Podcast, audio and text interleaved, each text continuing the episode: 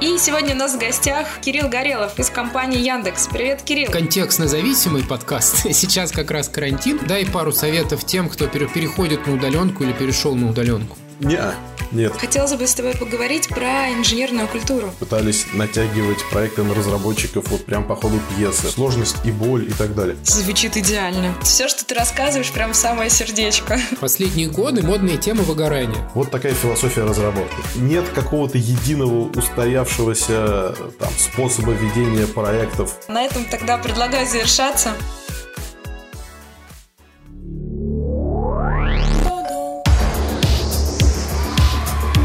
Ничего такого. А, Всем привет, с вами подкаст «Ничего такого». И я Лиза Швец, с нами Борис Гулай. Обычно Боря немножечко удивляется, когда я прошу его самого представиться. Сегодня я решила его представить сама. Всем привет. И сегодня у нас в гостях Кирилл Горелов из компании Яндекс. Привет, Кирилл. Привет! Кирилл, А Кирилл вот дали самому представиться. слушай, ну, э, с ним мы видимся реже. У него приоритет. Да, надоел, понимаю. Кирилл, расскажи про себя. Кто ты вообще такой? Привет всем, кто я такой? Я работаю в компании Яндекс Маркет, работаю уже довольно давно. Вся эта история началась в далеком 2008 году, когда я пришел в тогда еще не очень большой Яндекс. И вот по сей день я развиваю этот замечательный сервис Яндекс Маркет. Мы программируем бэкэнды на разных языках. Вот. Все начиналось с небольшой команды. Я помню, у нас было всего, ну, всего четыре человека, двое из которых программировали поиск, а двое программировали то, что называлось индексатор. Да, это, в общем, робот, программа для построения поискового индекса. И все было так очень компактно, тепло и лампово. Вот сейчас мы уже большая компания. Только в моей команде 20 человек, распределенных на, сейчас на два города, а вообще уже на три. Уже теперь даже на три города, да. У меня часть команды большая в Москве, часть в Санкт-Петербурге. И Вот недавно появился сотрудник, не поверите, аж в Симферополе. Ничего себе. Можно говорить, да? Вас не закроют потом? Ну, сейчас я запишу вторую версию. Э, У меня есть команда в двух городах. Да, а теперь это уже большая команда, 20 человек в Москве и Санкт-Петербурге. А можно ли считать э, человека, про которого нельзя говорить, э, что это офис? Или это просто удаленный работник? Ты просто так сказал, что типа у нас три офиса. Нет, это, это, это офис, это офис. А, круто. У нас вообще на самом деле есть офисы в очень большом количестве разных городов, так сказать, по всей территории нашей необъятной родины. И там тоже. То есть у вас распределенная команда была и до карантина. Вы должны были достаточно легко перейти на удаленку. Да, распределенная команда была и до карантина, но, конечно же, мы все равно старались видеться друг с другом, ездить друг к другу в гости достаточно регулярно. Ну, к тому же, между Москвой и Питером вообще нет никаких проблем с перемещением. Сейчас есть Сапсан, как бы ты утром садишься в Сапсан, и, и к обеду ты уже на месте, все. Ты сразу приезжаешь в офис и все проблемы решаешь. Хотя у нас есть некоторые сотрудники, которые предпочитают 8-часовой ночной. Ну вот. Но да, вообще э, э, такое, типа, работа на несколько городов у нас в компании давно была принята и практиковалась, потому что у нас много сотрудников и из Екатеринбурга, и есть Новосибирск, как тем городок. Вот у меня одна сотрудница там работала, потом переехала в Москву. Так что внутри, э, во-первых, есть довольно хорошая устойчивая видеосвязь в переговорках, поэтому когда мы собираемся на встрече, г- где есть у нас там, видеосвязь с телевизорами и так далее, то вообще никаких проблем. Есть ощущение, что просто это продолжение комнаты, и человек там где-то рядом сидит. Ну, а и, конечно, наверное, процессы как-то вот мы смогли так обустроить, что он- оно работает. В чем секрет процессов? Мы как раз записываем, так сказать, контекстно зависимый подкаст. Сейчас как раз карантин. Для тех, кто будет слушать спустя годы, сейчас карантин в России. И вот дай пару советов тем, кто пере- переходит на удаленку или перешел на удаленку. Ну, давай, наверное, начну с э, организации команд в принципе, да, в чем секрет процессов. Секрет процессов, как работать с более-менее такой командой из Москвы и Питера у меня получался, он очень прост. Просто у меня в каждой команде и в Москве, и в Питере есть свой руководитель, который там локально эту команду ведет. Вот. То есть это не значит, что там все, все эти люди непосредственно подо мной. Они как автономная боевая единица там, могут самостоятельно жить, даже если там связь прервется, Сапсан перестанет ходить. Им хватит запасов там гречки и тушенки для того, чтобы выполнить план. самостоятельно. Вот. Но это раз. А с, с другой стороны, на самом деле, у нас довольно постоянное, плотное общение. Мы всегда знаем, что кто делает, потому что, ну, понятно, что в каждой группе есть какие-то свои регулярные встречи, на которых... У вас дос досочки какие-то в онлайн-программах, там карточки двигаете? Не, нет, э, этим мы не занимаемся, карточки мы не двигаем. Мы пробовали на отдельных проектах канбанить, прям вот как доктор прописал. По классике. Да. Но нет, на самом деле у нас нет какого-то единого устоявшегося там способа ведения проектов в Яндекс Маркете целиком, да. Каждая команда вольна выбирать себе процесс наиболее подходящий к их задачам. То есть, на самом деле, какие-то команды вот прям agile во все поля, там, со стендапами, со всеми вот там необходимыми атрибутами. Кто-то понимает, что у них такой проект без каких-то там внезапностей, хорошо распланированный, и там вообще хорошо Waterfall подходит, там устойчивая команда, они просто нарисовали себе какую-то диаграммку вперед Ганта и по ней фигачат. Если уж говорить про Waterfall, у нас был период в, в маркете, когда мы пытались делать одну единую здоровую диаграмму Ганта на весь продакшн, на всю компанию. У нас был Звучит идеально. Ага. Ну, не, не без проблем, конечно. Во-первых, ее, в принципе, изготовить довольно сложно. У нас был специально выделенный человек для этого, прям со специальной ролью, который вот эти все планы компилировал воедино и пытался сделать одну эту диаграмму. И у него даже получалось. Проблемы начинались потом. Как только где-то в середине квартала оказывалось, что какой-то проект поехал по срокам, или не случился, или случился быстрее, потому что там оказался вообще разработчик ниндзя, и он все за, запрограммировал за неделю, а не за три. И вся вот эта целиком диаграмма, она начинала куда-то ехать. И мы ее переверстывали по ходу пьесы, двигали, э, как, как лоскутное одеяло пытались шить, там, пытались натягивать проекты на разработчиков вот прям по ходу пьесы. В общем, это требовало каких-то неимоверных усилий, поэтому мы от такого подхода отказались, и в итоге пришли к одному из вариантов местного самоуправления. Я бы так назвал. Вот.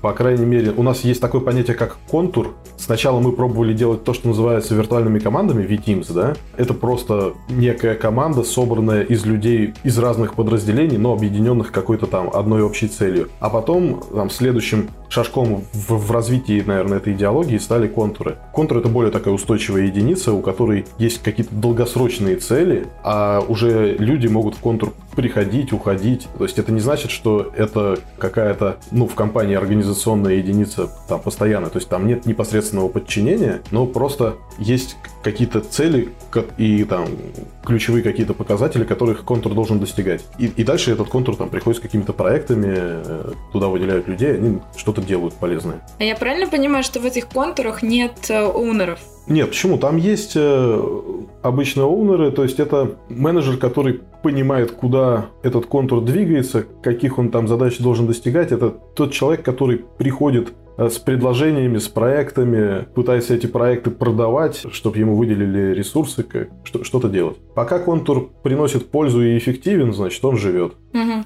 А контур это, ну, это типа про проекты? Или это прямо, может быть, про какие-то направления? Или это про все вместе? Про проекты? Проекты, это, они живут где-то внутри контура. Это скорее про направление, про программы проектов, какие-то большие портфели. Скажем, например, ну, допустим, может быть контур, занимающийся эффективностью. У них а. задача там, делать вообще вычисления по компании эффективнее, экономить вычислительные ресурсы, допустим. И да, есть какие-то цели, что ну вот нужно, не знаю, сократить потребление железа на столько-то процентов. Вот понятная цель всего контура. А дальше они там внутри могут придумать любых проектов для этого, чтобы достичь какую-то такую цель. Или там... А я вот как сотрудник э, могу находиться, ну, то есть, получается, я могу работать над своим каким-то проектом и находиться в каком-то контуре. Да, все так. А можешь и не находиться. Бывают и внеконтурные проекты. Угу. У нас есть какое-то количество проектов, которые не, не принадлежат никаким контурам, но там, с доказанной пользой. Грубо говоря, контур это довольно такая долгоживущая единица. Угу. А могут быть проекты, которые ведут там тимлиды технические сами, где и не нужен менеджер по большому счету они сами способны этот проект вытянуть. Слушай, кстати, к слову, про менеджеров и вот это все. Хотелось бы с тобой поговорить про инженерную культуру. Вашей компании и в целом про культуру в том числе. И начать с вопроса, а как ты вообще понимаешь понятие инженерной культуры? Как бы ты это обозначил? Что это такое? Ну, вообще понятие довольно широкое про инженерную культуру. Честно говоря, разные люди его понимают по-разному, да, но я считаю, что инженерная культура, она состоит из нескольких там таких частей, которые ну, должны присутствовать а, более-менее одновременно, да, это, с одной стороны, знания и умения, то есть люди, которые приходят что-то делать, ну, должны определенными навыками обладать, вот. Но этого недостаточно. То есть это некая комбинация из знаний, умений, процессов и умения людей, наверное, работать в команде, договариваться. Вот все это вместе – это инженерная культура. Ну и самое главное, я думаю, что основной двигатель – это когда человеку не все равно. Вот я так считаю. Когда человек мотивирован не просто там сделать задачу, а когда его это драйвит, когда он хочет сделать задачу хорошо. Вообще это даже в некотором роде проблема всех хороших программистов. Я сам был подвержен, до сих пор остаюсь подвержен, хотя борюсь с этим по, по мере необходимости, такой болезни. Наверное, вот Боря подтвердит, я думаю, что и у него это есть. Это желание программистов решить задачу более общую, чем поставлено. Есть такой, Борь? Да, вот. Свой фреймворк. Откуда во фронте столько фреймворков? Это вот все следствие... Это, это следствие да. вот этого, потому что человеку говорят, вот надо сделать 2 плюс 2. Он говорит, хм, классная задача, черт возьми, я сейчас сделаю универсальный сумматор-умножатор, он заодно еще и делить будет уметь.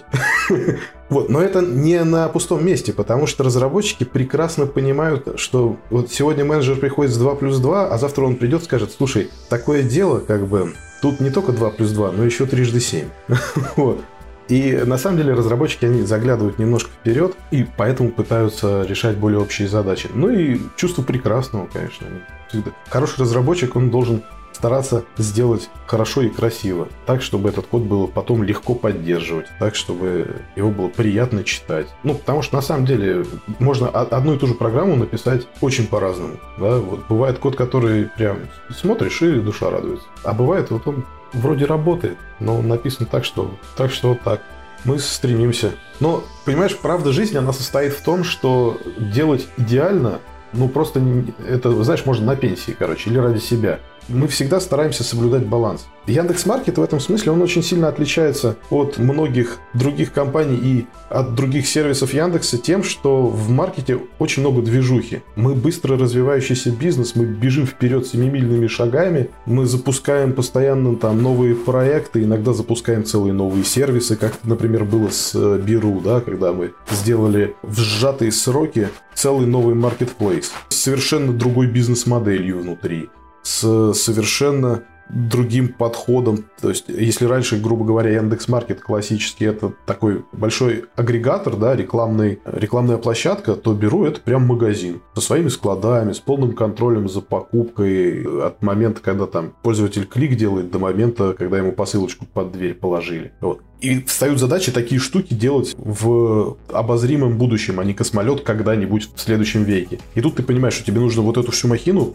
где-то вписать в существующую архитектуру, где-то сделать так, чтобы вот использовать, переиспользовать код, где-то сократить время на разработке так, чтобы запуститься не в следующем веке, а успеть там до конкурентов. И все это налагает тоже понятные ограничения. Там, мы стараемся всегда искать баланс между тем, чтобы сделать это очень хорошо и сделать быстро. Иногда сделать быстро это наоборот хорошо. Поэтому у нас внутри на самом деле есть некое разделение между продуктовыми командами и инфраструктурными командами. И у них э, несколько разный подход к делу. То есть для продуктовой команды важнее всего запустить быстро. Очень неважно там красивый код или нет. Важно, что он работает. И у них такой двухступенчатый подход, то есть им нужно очень быстро сделать прототип, который в каком-то минимальном объеме реализует бизнес-требования какой-то идеи и проверить, эта идея вообще работает или нет. Надо выкатить какой-то прототип и посмотреть, оно в бизнесе фурычит или нет. Вот если оно действительно...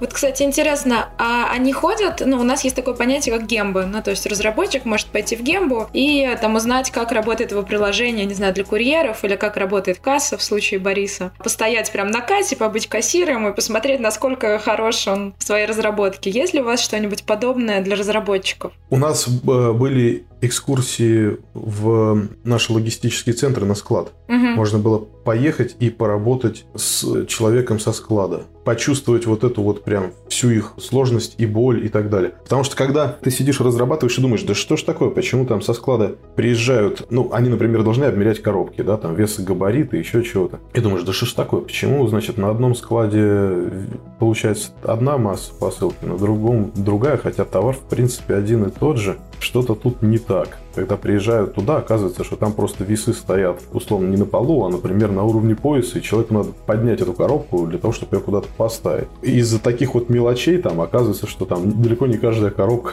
до, до этих весов добирается. Там на самом деле много всяких таких моментов и сложностей. Узнать, как реально работает склад изнутри – это большой живой организм, как муравейник, там все движется. А когда мы сидим здесь в офисе или уже не в офисе, вот, и код пишем, то это не всегда понятно. Поэтому да, съездить, посмотреть, как работает реальный живой бизнес, это очень важно, это интересно. У меня была веселая история со Старбаксом год-два назад.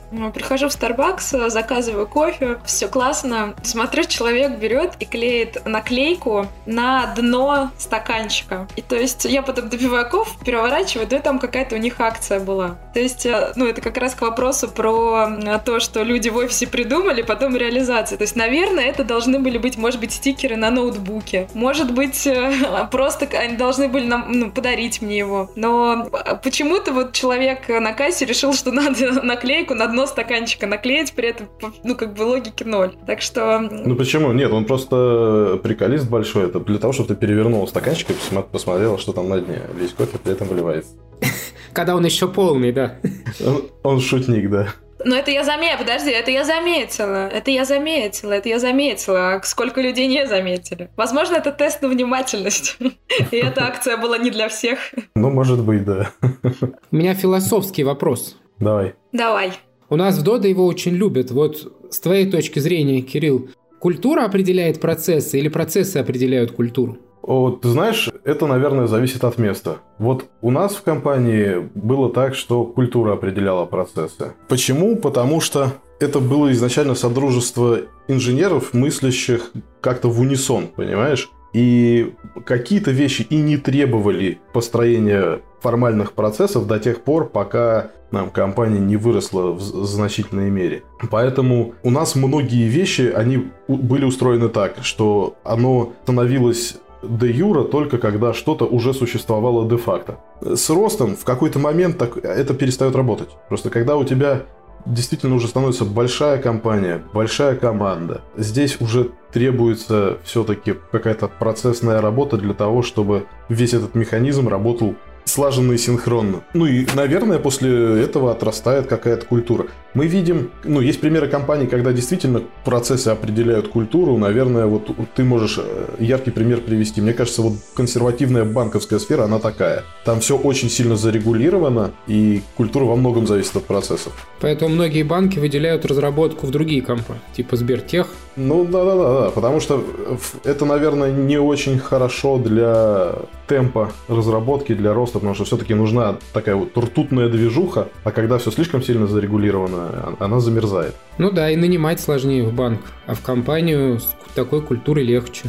У вас, кстати, как с наймом? Расскажи, вот как у вас проходит процесс найма? Процесс найма в Яндекс.Маркете, он примерно такой же, как и в остальном Яндексе. Но за весь Яндекс я не, рас... не скажу, я могу рассказать примерно, как это устроено у нас в, в Яндекс.Маркете и в разработке, в частности. Устроено примерно так. У нас есть рекрутеры, которые находят кандидатов, общаются с ними и предлагают им пройти собеседование. Собеседование устроено таким образом. Сначала на, есть удаленное скайп-собеседование, которое, как правило, проходит с написанием кода, да, то есть это с одним из наших разработчиков, такая околочасовая секция, вполне полноценная. Там, ну, может быть, ряд каких-то несложных э, инженерных вопросов и там пара каких-нибудь несложных задач для того, чтобы можно было прям пописать в онлайне, пообсуждать решения. Если вот эта первая скайп-секция проходит успешно, то кандидатов приглашают на очные собеседования. Очные собеседования, они тоже секционные. Каждое собеседование длится час. Всего очных секций там примерно 4-5 штук.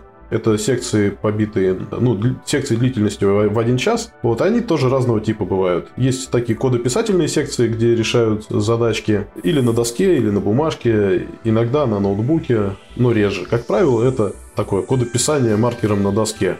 То есть это не какие-то там супер длинные задачи, которые надо долго программировать на ноутбуке, это скорее проверка на знание алгоритмов и структур данных, ну и способность мыслить. Из этих кодописательных секций, наверное, можно выделить AA-секцию. Ну, кстати, сейчас мы для инженеров ее не практикуем, а Большой Яндекс практикует, хотя может все измениться. Она такая же примерно как другие, только там задачки попроще и основной упор на именно способность ясно выражать свои мысли в коде и не делать ошибок. Вот. Есть секции архитектурные, где мы просим кандидата подизайнить какую-нибудь распределенную надежную систему. Ну и вот, наверное, все. Дальше уже финальная секция, она скорее там про мотивацию, поговорить за жизнь, обсудить нетехнические вопросы. Моя любимая секция. А ты сам собеседуешь людей? Да, собеседую. Мы уже с Кириллом записываемся не первый раз. Я каждый раз пристаю с вопросом с нашей рубрикой с Ханти Бориса. А, в прошлый раз Кирилл говорил, что он его готов брать и так. Но давайте предположим, что ты не знаешь Бориса. Ну, в принципе, мое мнение не сильно изменилось, да?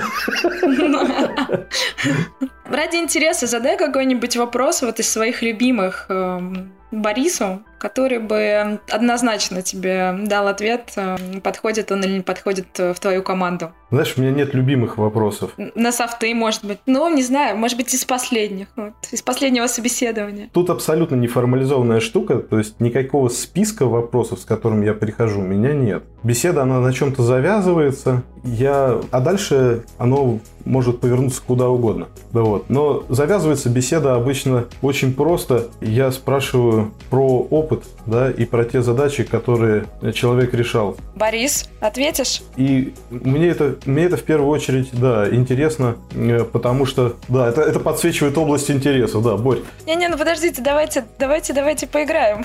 Расскажи, пожалуйста, немножко про свою жизнь до того, как ты пришел в Дода, и что в итоге тебя сподвигло на переход? То есть вот как, какого рода задачи у тебя были до, чем ты занимался и чем ты по большому счету занимаешься сейчас, как изменился твой профиль деятельности, если изменился вообще? Да, очень интересная история, потому что я сделал круг благодаря Дода. Я начинал разработчиком, вырос с земли. В какой-то момент я стал сначала главным архитектором в хостинге, где мы разрабатывали систему управления хостингом, потом техническим директором, и оттуда ушел на должность руководителя разработки в банк. Там я два года проработал руководителем разработки, оттуда ушел и пришел, по сути, снова на должность разработчика, но в Dodo. Ну, в Dodo я отвечаю, у нас целом вся, весь бизнес Дода разделен на две большие части. Это условно ресторан и доставка. То есть то, что касается ресторана, включая кухню, то, что касается клиентских сервисов. Там, где клиент сталкивается с нами помимо ресторана. Вот я работаю в ресторане и отвечаю за кассы. У нас самописная касса в Доду, потому что там много всяких разных хитростей, связанных с продажами. Но и печать чеков собственные, и работаем с оборудованием мы сами. Вот эта вся история. Тут не могу не порекламировать свой доклад на FrontEndConf прошлого года, где я рассказывал, как мы взаимодействуем с оборудованием из веб-приложения. Можно посмотреть. Слушай, ну вообще довольно интересная история и не вполне обычный переход, да? То есть ты, получается, из больших руководителей сдауншифтился в разработчики. А что тебе не хватало в твоей руководящей позиции? Почему ты пошел снова писать код? Почему ты пошел в разработчики, а не там, не знаю, продолжил э, дальнейший там путь в виде там руководителя какого-нибудь большого в другом банке или какой-нибудь большой компании? Может, тебе чего-то не хватало на твоей руководящей позиции? Ты знаешь, это всегда дилемма. Когда ты руководитель, то в целом ты как команда гораздо более эффективен, потому что у вас много рук. Ты как сороконожка прям бежишь быстро. С другой стороны, когда ты разработчик, ты сам пишешь код и сам приносишь ценность. Вот прям этот кусочек твой, ты его написал. И это тоже сильная мотивация, потому что ты непосредственно делаешь продукт. Ну, как, не знаю, можно сравнить себя, наверное, там со столярами или сантехниками, которые своими руками делают вещи, которыми потом пользуются. И вот этого, конечно, не хватает. Когда ты умеешь так делать, Я, я, я смеюсь, потому что у меня особые отношения с сантехникой. Последний раз, когда мне нужно было этим заняться, у меня на даче разорвало, видимо, зимой, я не слил воду, разорвало бачок унитаза. Он был чешского производства, и вот ты про инженерную культуру, вы, ребят, говорили, я понял, что чехи про нее не слышали. Я сравнил устройство чешского сантехнического бачка и советского, который, ну, у меня давно нет советских бачков, но воспоминания о них остались еще оттуда, из детства. Они были устроены как автомат Калашникова. Просто как 5 копеек. Там вот нажал, стреляет. Там нечему было ломаться. Когда я посмотрел, как внутри устроен чешский, я столько слов интересных произнес, пока все это починил. Так что нет, наверное, вот транзишн из программиста в сантехнике, наверное, не мое. То есть там нужно слишком много терпения больше, я считаю, чем программистов. Но по поводу того, что ты вносишь непосредственный вклад, это прямо да, это правда. У меня не, э, далеко не всегда сейчас находится время писать код, но я стараюсь все равно иногда что-нибудь покомичивать, сидеть какими-нибудь поздними темными вечерами и тоже что-то делать. Я приходил в Яндекс Маркет, понятно, тоже разработчиком, и сейчас, когда я смотрю на какой-то код, и он мне отдаленно что-то знакомое напоминает, я смотрю blame и понимаю, что от меня там остались только пустые строчки, инклюды. То есть авторство кода можно определить по пустым строчкам и каким-нибудь там э, скобочкам, инклюдам. Вот то, что оставляют, не трогают, а вокруг переписывают. Ты понимаешь, что да, там прогресс не стоит на месте, там все уже 30 раз переписали, но какие-то теплые чувства еще остались, потому что ну, еще что-то узнаешь, вроде вот оно. Но то, что да, действительно в, в одну голову и две руки невозможно сделать всего того, что можно сделать командой, это истинная правда. Потому что команда, она все равно в 30 раз, значит, она тебя мощнее, умнее и лучше. И я понимаю, я наоборот борюсь с собой во многом. Потому что вот это желание поделать что-то руками, оно иногда ставит меня на, наоборот, делает меня заложником, ставит меня в неудобную ситуацию. Были проекты, на, на которых я допускал вот эту критическую ошибку. Я ставил себя на критический путь этого проекта, думая, да что я там, господи, что я сейчас не запрограммирую, да я сейчас за два дня все это раз-раз и в продакшн. Нет.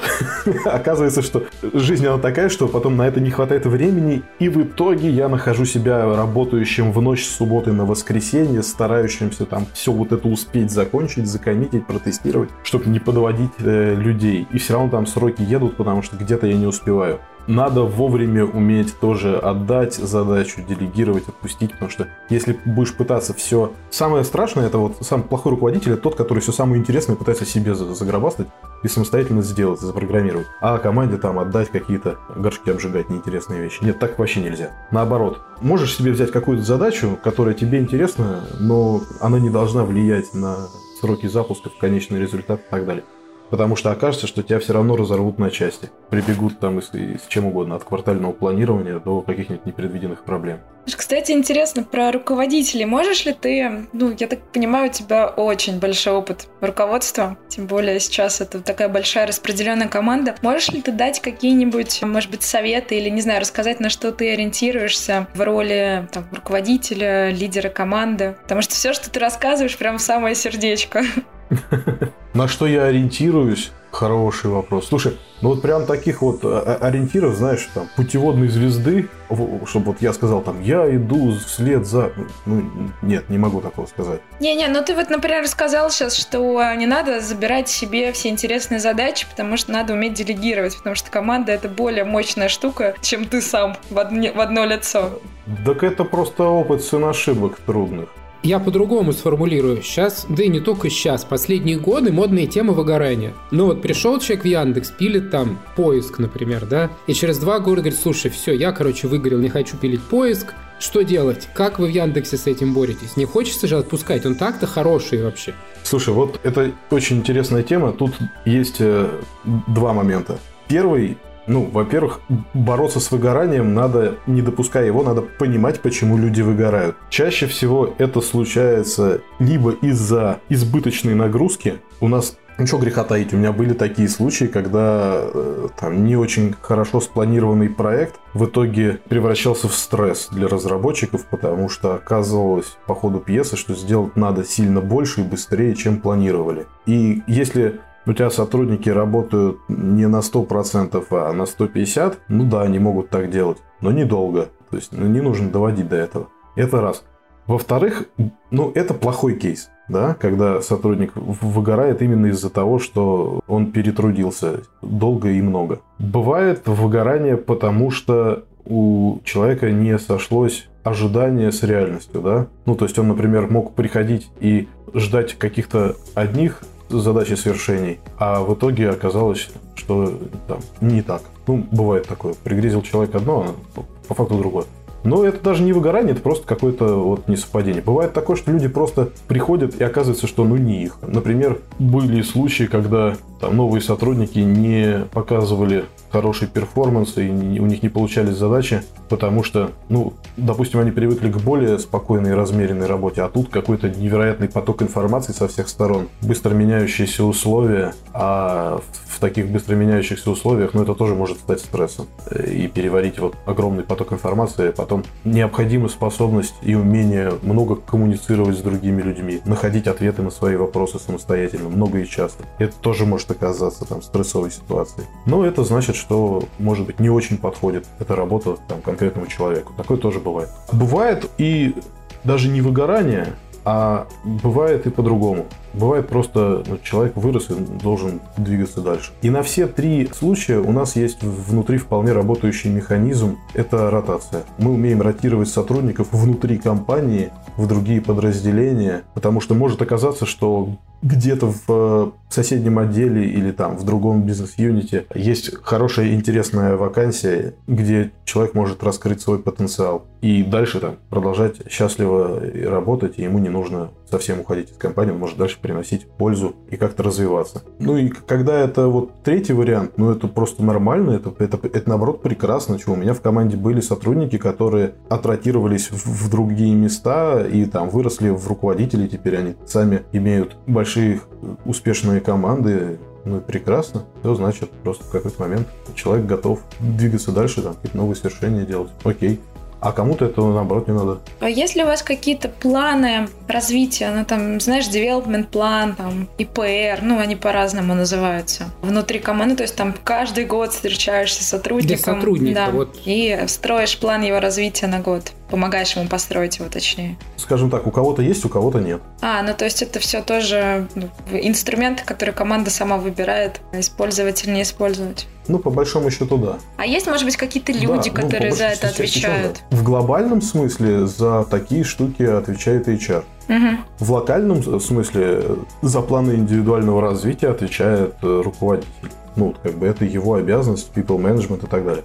На самом деле мы даже руководителями иногда встречаемся между собой и вырабатываем какие-то планы индивидуального развития, делимся друг с другом проблемными кейсами, у кого есть какие-то сотрудники, где есть проблемы роста, или какие-то понятные там проблемы, которые нужно, ну, короче, какие-то зоны роста у сотрудников, да, которые нужно как-то порешать и по помочь сотруднику вырасти в этом месте. Вот мы тоже иногда собираемся, обсуждаем такие кейсы, делимся советами, вместе какие-то строим планы развития сотрудников, но это не то, что это какой-то прям очень формальный процесс прямо на всю компанию. Он, с одной стороны, есть, да, но с другой стороны он опциональный. То есть это просто один из инструментов, который руководитель может использовать. А есть ли у вас менторы? Менторы есть. Ну или, не знаю, какие-то э, технические там менторы по жизни? Менторы по жизни менторы по жизни, ну, прямо, знаешь, такого ярлыка, что вот этот человек вообще ментор по жизни, вы его слушаете.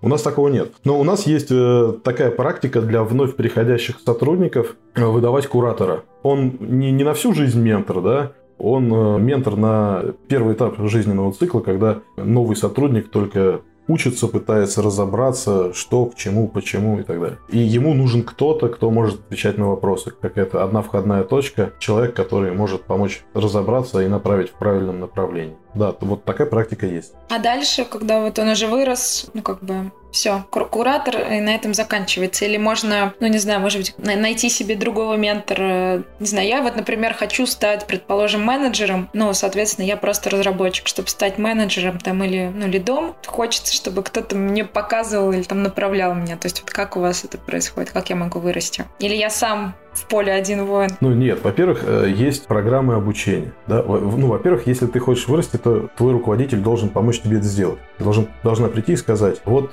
мне бы поучиться, вот в менеджеры хочу и так далее. Окей, значит, если мы считаем, что это вообще перспективное занятие, то прекрасно. У, у нас в компании есть много программ обучения как внутренних, когда наши собственные тренеры ведут эти занятия, так и внешних мы приглашаем интересных и там, известных интересных тренеров ввести какие-то программы обучения.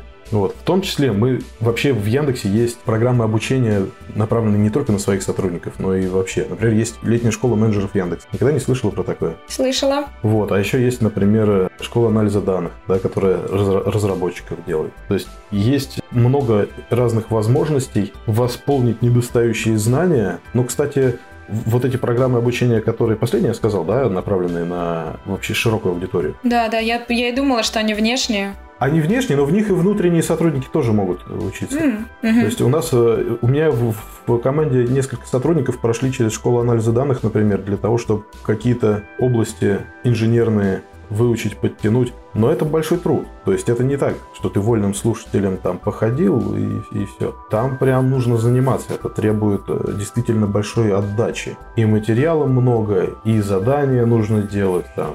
Прям ты как в университет попадаешь. Знала я одного человека, который на, курсе, на курсере, по-моему, как раз курс от Шада по ML проходил. И там в начале курса было, ну, это курс для начинающих, вам в целом, да, ну, человек э, немножко разработчик. Вам ничего особо не надо знать, ну, там школьный уровень математики, все нормально. И он начал это проходить, и просто у него волосы начали дымом вставать да, от того да. количества знаний, и того, сколько нужно дополнительно материала читать, чтобы просто выполнять домашку. Абсолютно, да. Так что очень понятно. Там действительно требуется мотивация, чтобы это все сделать, и отдача. У меня один сотрудник, когда проходил курсы в ШАДе, у него прям заметно провалился перформанс по основной работе, потому что это требовалось столько от него э, силы времени, чтобы закончить это занятие. Но оно того стоит, по большому счету. Так что вот программа обучения, как ты говоришь, это один из хороших таких инструментов для роста, да. Потом самостоятельно тоже можно проходить и на Курсере. У компании помогает там тоже с прохождением онлайн-курсов, э, платных онлайн-курсов. Мы можем тоже записывать сотрудников на них. Вот у меня там некоторые сотрудники проходили на Курсере тоже курсы по языкам, там C++ э, подтягивали и так далее. Все это тоже хорошо работает.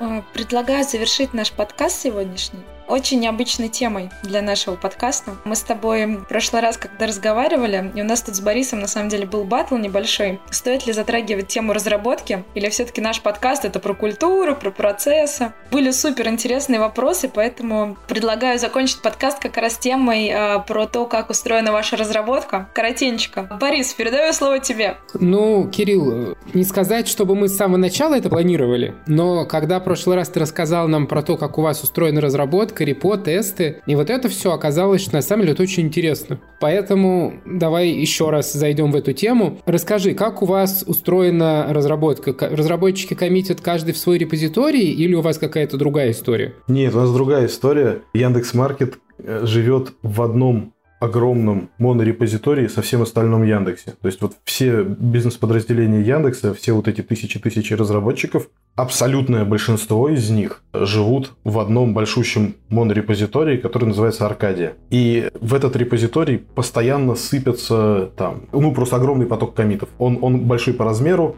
он высоконагруженный. И прикол в том, что мы живем на так называемой идее зеленого транка. Да? То есть это означает, что мы не отводим ветки постоянно ради каких-то отдельных фич. А этот репозиторий, он постоянно бурлит, меняется, туда сыпятся прям комиты, и в любом месте, в любом состоянии, из любой точки мы считаем, что он не сломанный. То есть вот в, из любой точки можно взять, отвести релиз и сказать, все, покатили.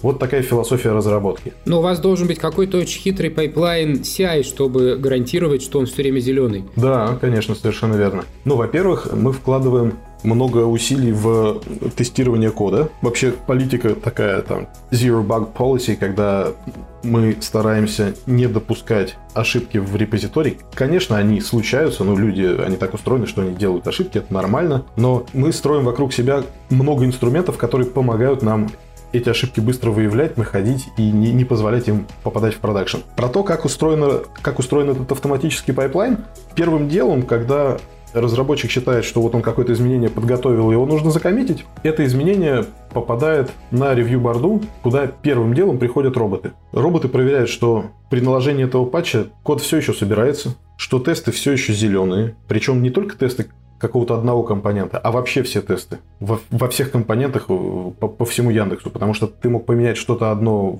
чем пользуются другие, и поломать при этом жизнь где-то вообще на другом краю вселенной. Вот чтобы такого не случалось, случается распределенная сборка и распределенный запуск тестов, которые покрывают весь этот объем кода. Собственно, как только тесты прошли и роботы сказали, что да, это патч хороший, приходят коллеги, живые люди читают этот код и уже смотрят, так сказать, по смыслу вообще этот код делает что-то разумное, в том ли вообще направлении копаем или нет. Если да, то нажимаем кнопочку и этот комит попадает в репозиторий. Если нет, ну там есть возможность пообщаться, какие-то замечания оставить и итеративно довести этот код до состояния, когда он всех людей устраивает. В конце концов, этот код попадает в репозиторий, и дальше в какой-то произвольный момент приходят другие добрые роботы и отводят релизы. Прям с транка они берут и начинают собирать какие-то компоненты и автоматически катить. У нас в маркете есть своя система управления, она называется ЦУМ, Центр управления маркетом.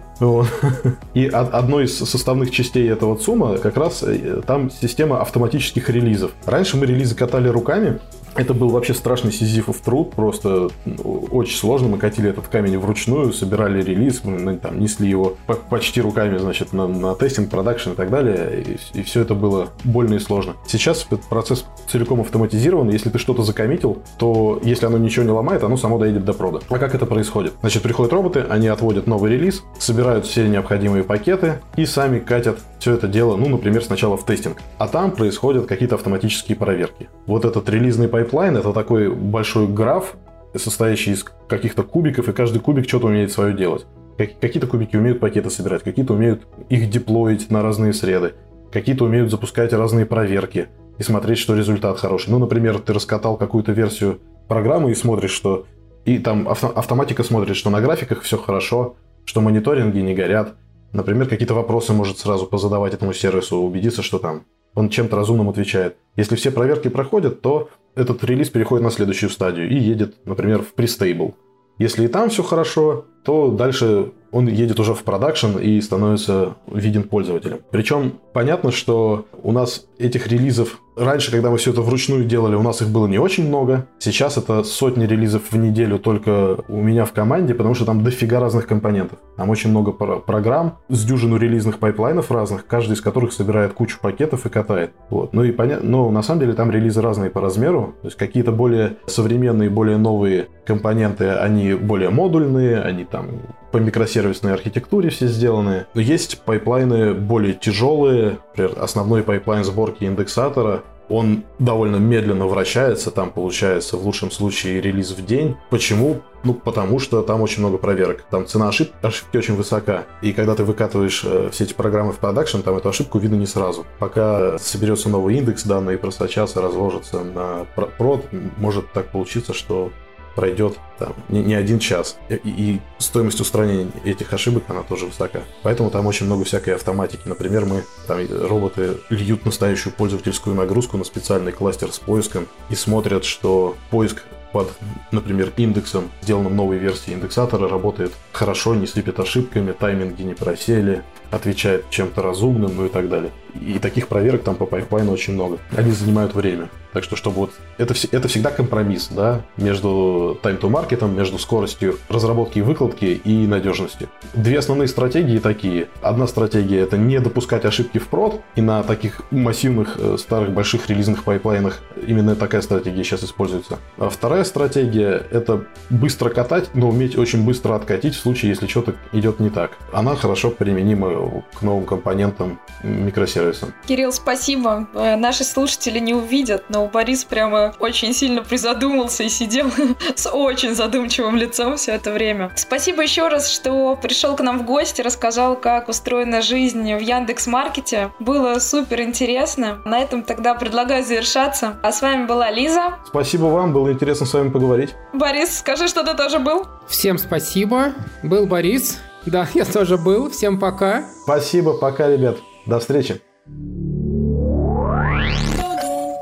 Ничего такого.